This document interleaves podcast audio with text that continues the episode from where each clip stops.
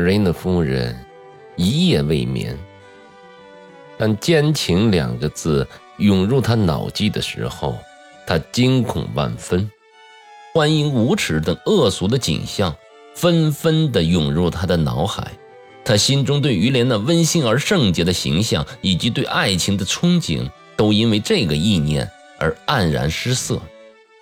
未来给他涂上了可怕的色彩，他看到自己落到了不耻于人的地步。这是一个可怕的时刻，他的灵魂飘到了陌生的境遇，隔夜还在体味从未领略过的幸福，而现在一下子陷入了酷烈的折磨当中。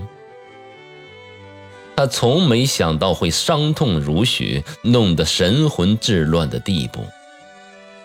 有一刻。她想跑去向丈夫坦白，说怕自己是爱上于莲了。幸亏她记起结婚前夕姑妈给她的告诫，千万不要把感情的事情告诉你的丈夫。矛盾之中，她痛苦之极，不停地绞着双手。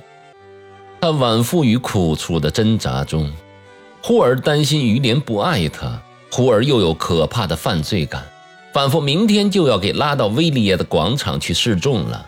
挂着牌子向公众揭发他的奸状。可叹特瑞娜夫人了无人生的经验，即使在完全清醒、理智健全的时刻，她也分不清在天主眼里有罪与在公众面前受辱有何不同。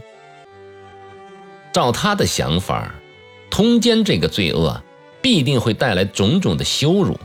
她刚把可怕的想法放到一边。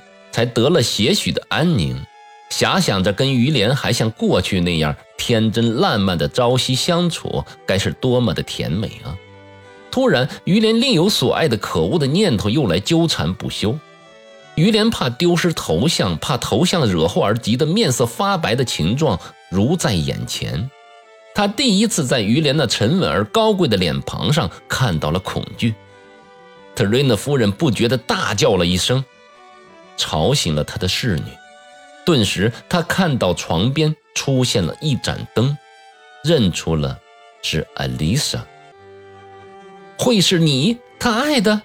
狂乱中，他失声的喊了出来。侍女发现女主人神色慌乱，惊慌之中倒没有大留意这句话的意思。特瑞娜夫人自知食言，便对他说：“我好像有点发烧了。”大概是在说胡话吧，你陪陪我好吗？感到自己需要约束自己，人一下子倒清醒了过来，痛苦也不怎么觉得了。半睡眠状态下失控的理智又恢复了正常，未免侍女老盯着自己，特瑞娜夫人便要她读报。这个姑娘用单调的声音读着每日新闻上的一篇长文章，特瑞娜夫人却暗自下了一个贤淑的决心：等再看到于连，就对他冷若冰霜。